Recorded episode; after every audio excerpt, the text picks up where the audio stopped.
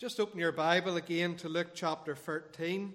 It'll help to follow the things that we will look at. But just as you open your Bibles to that passage, let us turn to the Lord again in prayer. Father, as we open your word, we realize that we come to your word, the eternal word. We thank you, Father, that this is not any word, this is not man's word. And so we turn to you and ask for help that as we uh, look at it, read it, ponder on it, for the help of your Holy Spirit, because your word cannot be discerned in our own understanding, in our own wisdom, in our own flesh. It can be only discerned by your Spirit. And so we ask for help that each one of us would not only hear, but Lord, we would have the help to understand, to see your word as you have spoken it and how that might apply to my life, what you're saying. So, Lord, you know each one of us. We're different. We have different needs. We have different levels of understanding. Uh, Lord, nothing escapes your gaze. And so help us now. As your, we read in your word, he who hears. And so, Lord, we, we long that each one of us would hear, would understand, would, would obey. And so we ask for your help now as we do this. Amen. Can we just note a where and to who and what has already been said in the lead up to the passage that we've read in, in Luke chapter 13? You'll notice that in verse 1, Luke records that there were present at that season.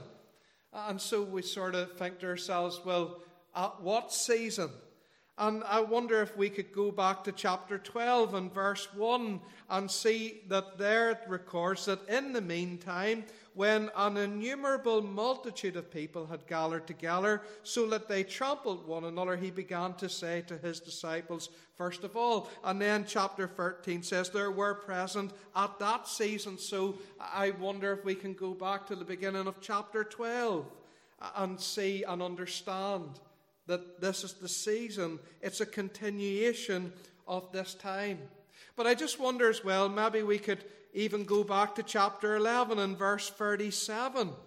And I just throw it out there that maybe it's also a continuation from then, because there it says, And as he spoke, a certain Pharisee asked him to dine with him, so he went in and sat down to eat. And then at verse chapter 12 and verse 1 says, in the meantime. And then chapter 13 and verse 1 says they were present at that season. So I wonder if that's where we are.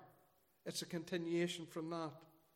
Why do I mention that? Well, if you read that whole passage from chapter 11, verse 37, right through to now, you will find that there was a great crowd there. And in that crowd, there was a mixture of a lot of different people. We know there were the disciples. You'll read of the Pharisees being there, and you'll read of a multitude of ordinary people were gathered there as well.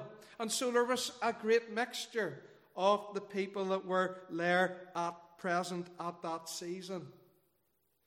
Not only was there a mixture of people in maybe social standing, but there would have been a mixture, no doubt, in their opinions of the Lord Jesus. A mixture of what they were wanting to hear from the Lord Jesus and expecting Him to do. But the question is, as you read that, that passage through, even right through to verse 9 that we've read this morning in chapter 13, the, the question is, were they really listening? They were gathered there. The Lord Jesus spoke many different things, but were they listening? Let me point out just in chapter 12 alone that Christ made many pointed statements to the crowd that were gathered. And no doubt these statements were made seeking to hit home to the core need of the many who were gathered in that crowd. We notice at the beginning of verse 1 of chapter 12 that he makes a pointed statement of the hypocrisy of the Pharisees, he points that out. We notice in verses 4 to 6 that he makes a, a pointed statement in who they were truly to fear and who they were truly to trust. We notice in verses 13 to 21, he makes a pointed statement on the importance of the soul, which is eternal, over the, over the, the importance of riches, which will pass away, which will mean nothing in the light of eternity. Because when the rich man, the rich farmer died, the rich fool died, he, he left all behind him. That's what it says.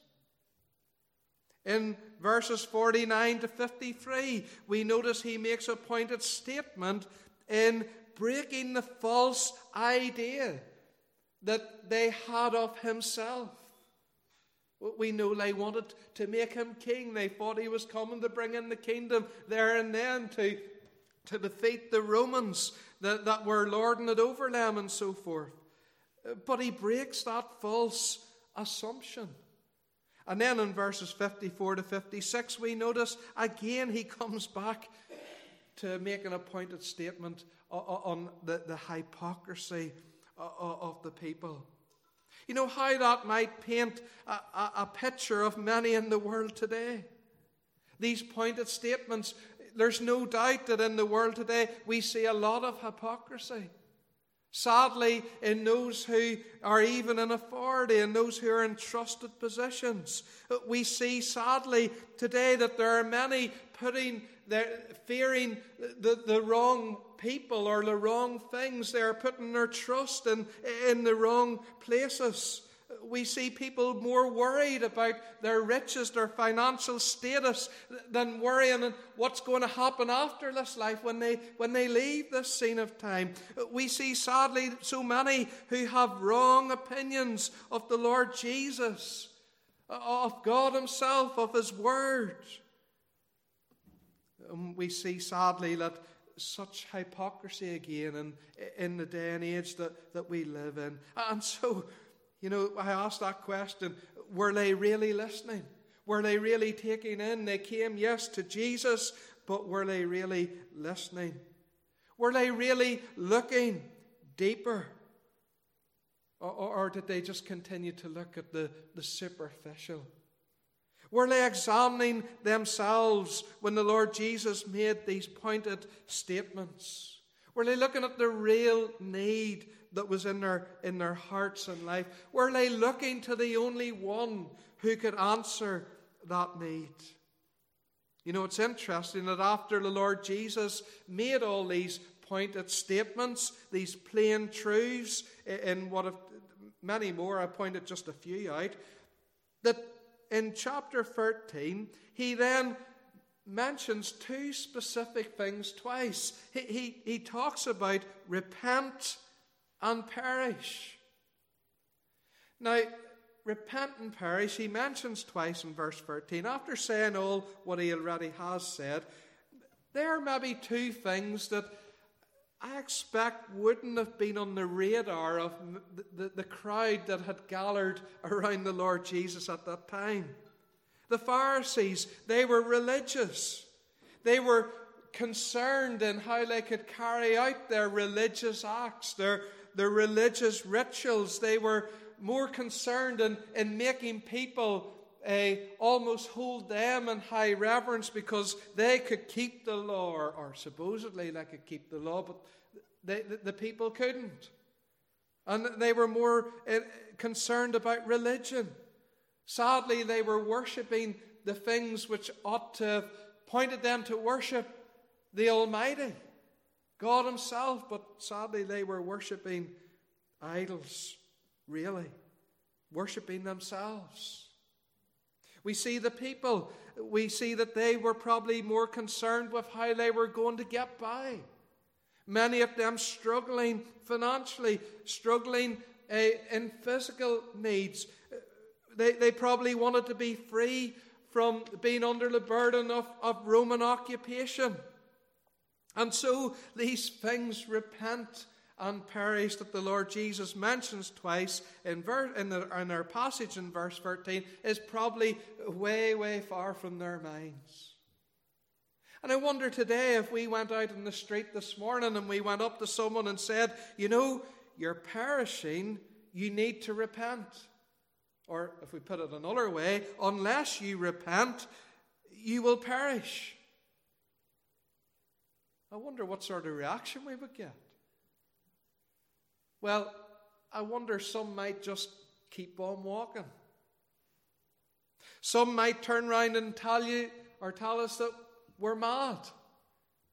That's not relevant to them. But I would say there would be very few would stop and actually ask, oh, oh, what do you mean? Before we notice three things in our passage, the Bible is clear that in sin we are all perishing. 1 Corinthians 1 verse 18 says that the preaching of the cross is foolishness to those who are intellectual, those who have been enlightened, those who have moved on from uh, the Bible now being irrelevant. Is that what it says? No. The, the preaching of the cross is foolishness to those who are perishing. And so the Bible is clear that in sin all are perishing. The greatest need of every one of us in this world is not financial need, is not physical need, although important that might be, emotional needs as well. The most important need that we have to get sorted in our lives is that we be saved from God's judgment and condemnation because of our rebellion against Him because of our sin. That is the greatest need of everyone. And that's what the message of the cross is all about. That the Lord Jesus, there on the cross, He died for your sin and for mine. There on the cross, He was taking on Himself the punishment that you and I deserve, the condemnation that we are already under because of our sin. Notice the message of the cross. We notice in chapter 12 and verse 50 that he actually, when he's dispelling the false idea that the people had of him, he says in verse 50, I have a baptism to be baptized with, and how distressed I am till it is accomplished. That was the, the suffering, the agony that was before him on the cross. And why did he endure that? He endured that for you and for me. He was to go through that, he was to experience that so that we would never have to. You know, that verse in 1 Corinthians 1, verse 18 says that the preaching of the cross is foolishness to those who are perishing, to those who are sin, and therefore to go and to tell somebody you need the Lord Jesus as Savior, they will say that's foolish. They say that because they're perishing. But the verse goes on to say this But to those of us being saved, it is the power of God. And when we have trusted the Lord Jesus Christ, we know the power of God in our lives. In that, that we are no longer perishing, but we are now saved. And so we see three things in this passage. First of all, we notice man's perception of perishing. Man's perception of perishing. We notice at the beginning of the chapter that the Lord Jesus is responding you can either describe it as a statement or maybe it was a question. It says there that uh, the, they told him about the Galileans whose blood Pilate had mingled with their sacrifices. Now, why did they ask this? What was their motive? When we've just thought about the pointed statements that the Lord Jesus has already made to this crowd, why, why did they then start to tell them about the blood of the Galileans that the Pilate had mingled with sacrifices? Well, I wonder, were they really listening to the Lord Jesus? Were they, well, let's just brush that aside. He made pointed statements. Maybe it stung. Maybe those who were living hypocritical lives, maybe those who were more worried about the things in this world, their finances, you know, maybe it, it convicted them, but they're like, oh, let, us just brush that aside. Let, let, let's bring something else up. We, we don't know why. But what we do know is that some questions that were asked of the Lord Jesus were usually asked to, to catch him out. We see that at the end of, of chapter 11 in Luke. It says, And as he said these things uh, to them, the scribes and Pharisees began to assail him vehemently and to cross examine him about many things, lying in wait for him and seeking to catch him in something he might say that they might accuse him. And so often these things were said in order to do that. But many a time, the Lord Jesus responds in a way that they did not expect. And it's the same for us when we come to God's Word and we read something, what it says we might not totally have expected, been ready for. But yet, what I do know and can say is that the response the Lord Jesus gives to whatever question or statement that is brought to him, he normally gets to the heart of the matter for which it's said. And we see that here in verse 2. They, they told him about what had happened, these Galileans. And then he says, Do you suppose that these Galileans were worse sinners than all other Galileans? And so was the heart of the matter this that they, just as we, look on the outward. We make our judgments, our assumptions, so many times on the things that we see and we hear. And when we talk about people maybe perishing, sometimes we tend to differentiate those who maybe die peacefully, who, who slip away from this life into eternity from those who might die in some tragedy, disaster. There are those who have maybe died valiantly in a cause that we agree with, and we will honour them and, and praise them. And yet, maybe somebody else dies as valiantly in another cause that we don't agree with, and, and we sort of question, well, you know, they died because of what they were involved in. There are people who will make statements like, oh, those people deserve that because. Or we, we might hear of somebody dying tragically, suddenly, and some people might say, oh, well, the way they were living, well, uh, that was only going to happen. And maybe it seems something similar here. These, these people in the crowd, they're deflecting away from the, the pointed statements the Lord Jesus has made to them. And, and they start pointing, well, what about those people? And Jesus challenges their perception of those who have died or perished. And Jesus challenges them with the question were these people truly greater sinners than you? Is it really important? Is it really a, the judgment to make on somebody how they've died? Does that sum up the sort of person they were? Does, does that clear you from being hypocritical, from, from not trusting God as you ought to, or, or, or living your life for the things in this world and not thinking about eternal things? Does that clear you from that? Listen, the Bible is, is more than clear in Romans 5, verse 12, that death spread to all men. All. Because all have sinned. The crowd here, those in the crowd, some of them seem to be more taken up why these people died, how they died, and therefore pointing out that you can't be comparing us to them.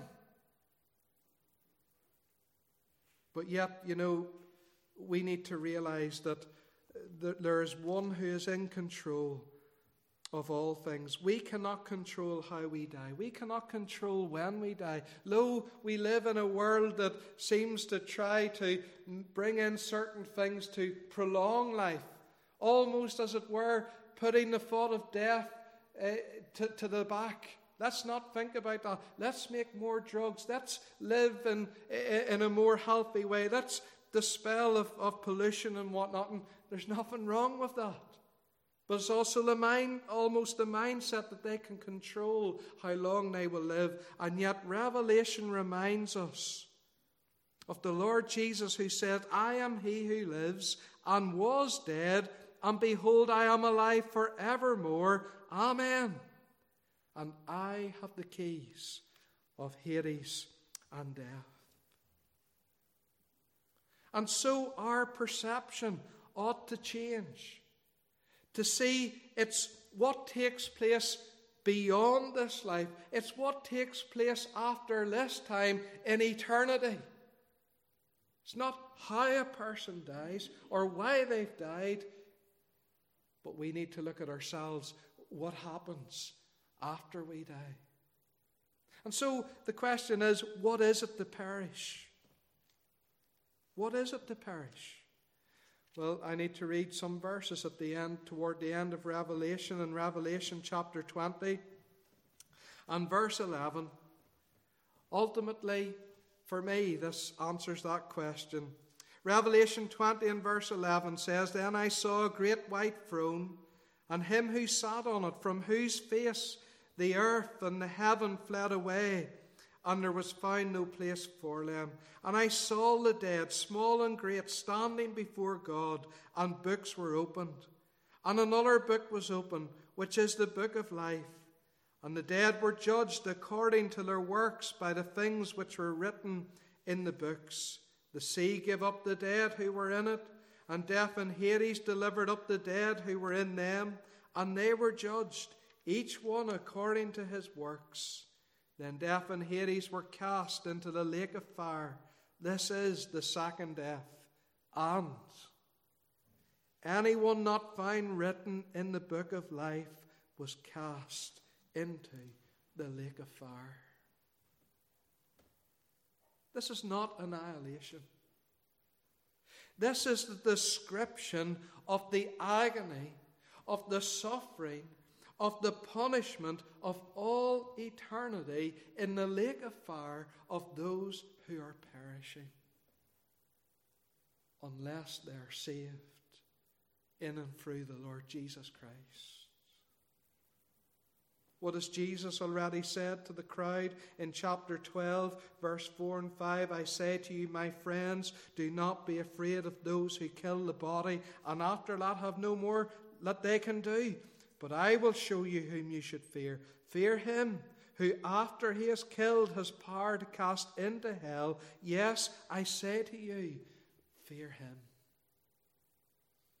And so we see the Lord Jesus here challenging man's perception of what it is to perish. We look in the outward, we make our judgment on that person, maybe how they've died, why they've died.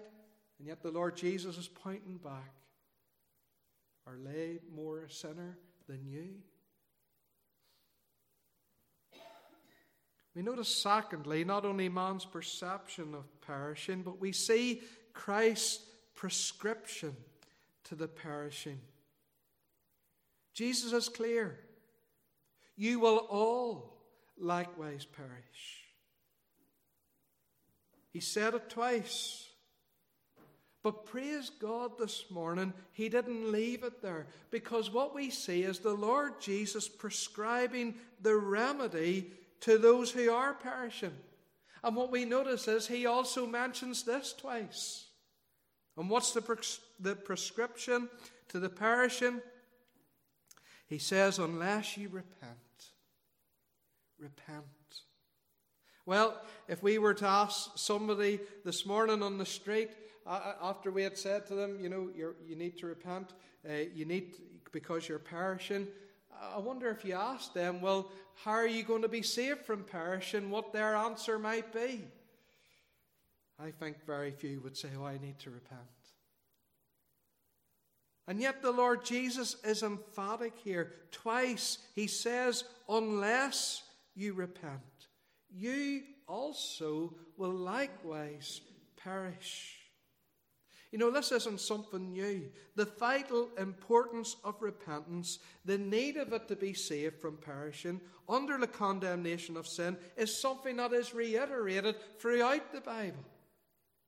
And throughout the Lord Jesus' earthly ministry, he too uh, reiterated that. Just to give you a couple of examples, in Matthew chapter 4 and verse 17, the Lord Jesus, it says there that Jesus began to preach and say, Repent, for the kingdom of heaven is at hand. We also notice just further on in Luke, in Luke chapter 24, verses 46 to 48, the Lord Jesus himself said, Thus it is written, and thus it was necessary for the Christ to suffer and to rise from the dead the third day, and that repentance and remissions of sin should be preached in the name to all na- in, sorry preached in his name to all nations beginning at Jerusalem. We're not to teach people they have to be morally good they're to follow the good example of the good living Lord Jesus. No. We see that he preaches he teaches that people are to repent well, what is repentance? What does that mean? Just let me read a few scriptures before uh, we just clarify the meaning of repentance. In Ezekiel chapter 14 and verse 16, we get a, a, an understanding. It says, As I live, says the Lord God. Sorry. Ezekiel chapter 14, verse 6. I said 16. It's verse 6. Thus says the Lord God Repent, turn away from your idols, and turn your faces away from all your abominations. Again in Ezekiel chapter 18 and verse 30 says the Lord God, Repent and turn from all your transgressions, so that iniquity will not be your ruin.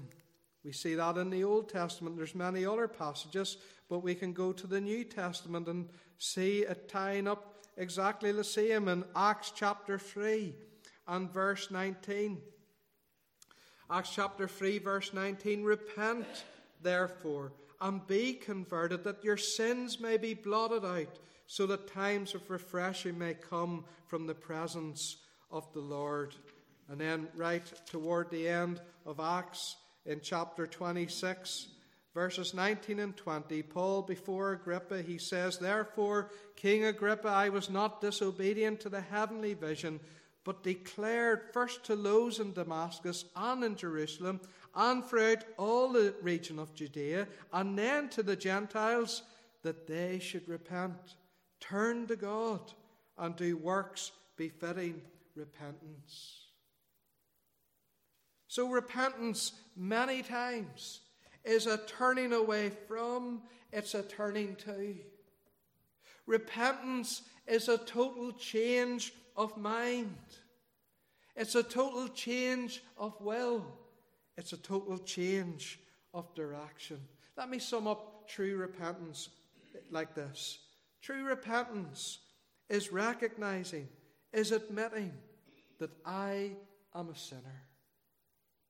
I think it's clear from the crowd to which Jesus is speaking to. He made pointed statements. He, in a sense, spoke to their need, the sin that was in their heart, that they were displaying in their lives, and they didn't want to know it. They ignored it. And that can sum so many people up today. But the Bible is clear. If we say we have no sin, we deceive ourselves. True repentance is coming to admit, I have sinned. I have rebelled against God. I have not met the standard that He has set that we see in the perfect Lord Jesus Christ, in Him who was no sin. But it's more than saying sorry, Because many a time somebody might point out our, our wrongdoing and we say, Oh, I'm sorry, and then turn around and go and do it very soon after. It's more than just saying sorry, it's admitting, it's recognizing, but we see it's turning from sin and it's turning to the Lord Jesus Christ and no other. It is a turning to and trusting in what the Lord Jesus has done for you and for me on the cross. The Bible's clear. Whoever believes in him, whoever trusts in him, whoever turns to him shall not perish. The Lord Jesus, in Mark chapter 1, verse 15, he said, Repent and believe in the gospel. Who is the gospel all about? The Lord Jesus. It's all about Him and no other. And so to repent, we read in those passages they were to turn away from idols, they were to turn away from rebellion, they were to turn away from the direction in which they were going, which was opposite, away from God. We see that we are to turn, repent, and trust in Jesus. Turn to Him. So, true repentance is a recognizing that I am a sinner. It is turning to the Lord Jesus.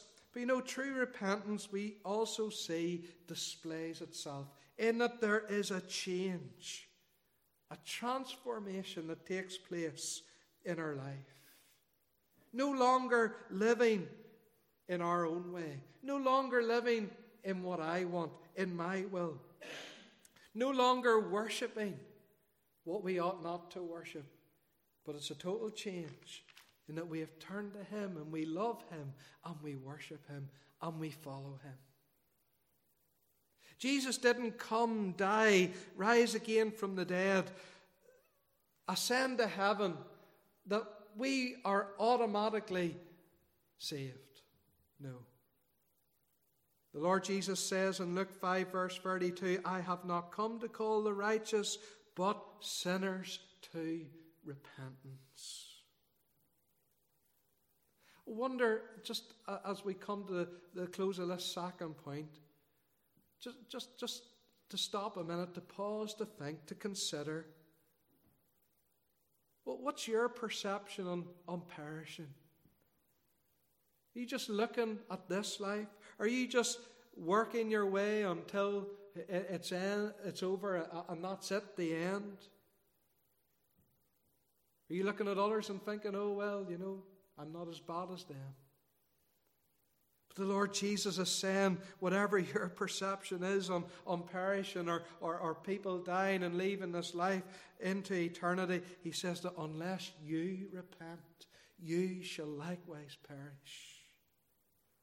And so I ask you the question this morning Have you repented of your sin? Have you come to a point in time in your life and you have turned away from sin and turned to the Lord Jesus Christ? Jesus, He prescribes the remedy that you would not perish, and that is to repent. It's the word of Jesus, the Lord Jesus. It's not my word. It's not the, the word of a church. It's His word. I wonder today have you truly repented and turned to Him? The third thing that we see in this passage is God's patience to the perishing. And we notice this in verses 6 to 9 in the parable that the Lord Jesus tells. Now, I, I, I, could say so much in this parable, but that's something else. But just to bring out the context of it, to show God's patience, I want to say this. We can so often come to the parables of the Lord Jesus recorded in the Gospels, and we can so easily try to make the parables apply to ourselves. We so easily try to make the parables fit into today. Sometimes trying to make them fit in a, in a place that they ought not to be fitted. And, and when we do that, it can lead to confusion and many questions. And so, in the parable of the fig tree, if you follow the interpretation through Scripture, we find many times that the fig tree always symbolizes the nation Israel. It speaks of Israel. And so, those accounts that are recorded of the Lord Jesus and coming across a fig tree, there was no coincidence, there was no accident about that. Rather, the Lord Jesus was giving the nation an object lesson at that time. And I could turn you to different passages. Mark chapter 11, verses 12 to 14. Time won't allow us to read them all. But, but if you read that passage, he very simply was pointing out the hypocrisy of the nation. In that they, they were religious, and outwardly they looked like they should be people who have repented of sin and, and turned and followed the, the Lord God. But he points out that, yes, there might have been leaves on the tree. It, it outwardly might have looked like there was life, but they were dead spiritually. There was no fruit. Again, we could go to Luke chapter 21 and verse verses 29 to 33, and there again read about the fig tree in the parable. But there we find that that's in connection to Israel uh, and in the last days. But we notice in that passage that we see that the fig tree is planted within the vineyard. And so the vineyard points to the world. Uh, and what we see in these parables and are reminded is that God chose Israel to be a witness to Him within the vineyard of the world. But sadly, we know that they didn't meet that criteria. Sadly, so many times they sinned, they followed other gods, they, they turned into to, to wicked practices and, and lifestyles, and, and therefore they, they didn't bring glory or witness to the Lord. Well, what am I trying to get at here? It's very simply we see God's patience even in dealing with the nation Israel. Because they're still a nation today. In the Old Testament, you read of other nations, and we don't see or hear of them today, but we still read of Israel. And so we see that his patience is great.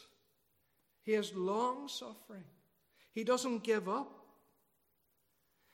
And so let us then just not, we can't apply it fully to ourselves, as I've said, but we can picture God's patience. We notice that three years are mentioned in the parable there in verses 6 to 9. Three years is the time that it takes from planting the, the, the fig tree until it bears fruit. And that, re- related to the, the time Israel had the Lord Jesus, the promised Messiah, in their midst, preaching and ministering and pointing them to repentance. Sadly, they, they didn't listen. Sadly, they ignored. Sadly, they rejected. Many rejected the Lord Jesus. But before we start criticizing them, we have to look at our own day and age. What about the many nations, our own nations, who have the freedom to read the Bible, God's Word, who have the freedom to listening to preaching from His Word, who can read literature, who can have conversations with other Christians, believers? And yet, sadly, so many have rejected.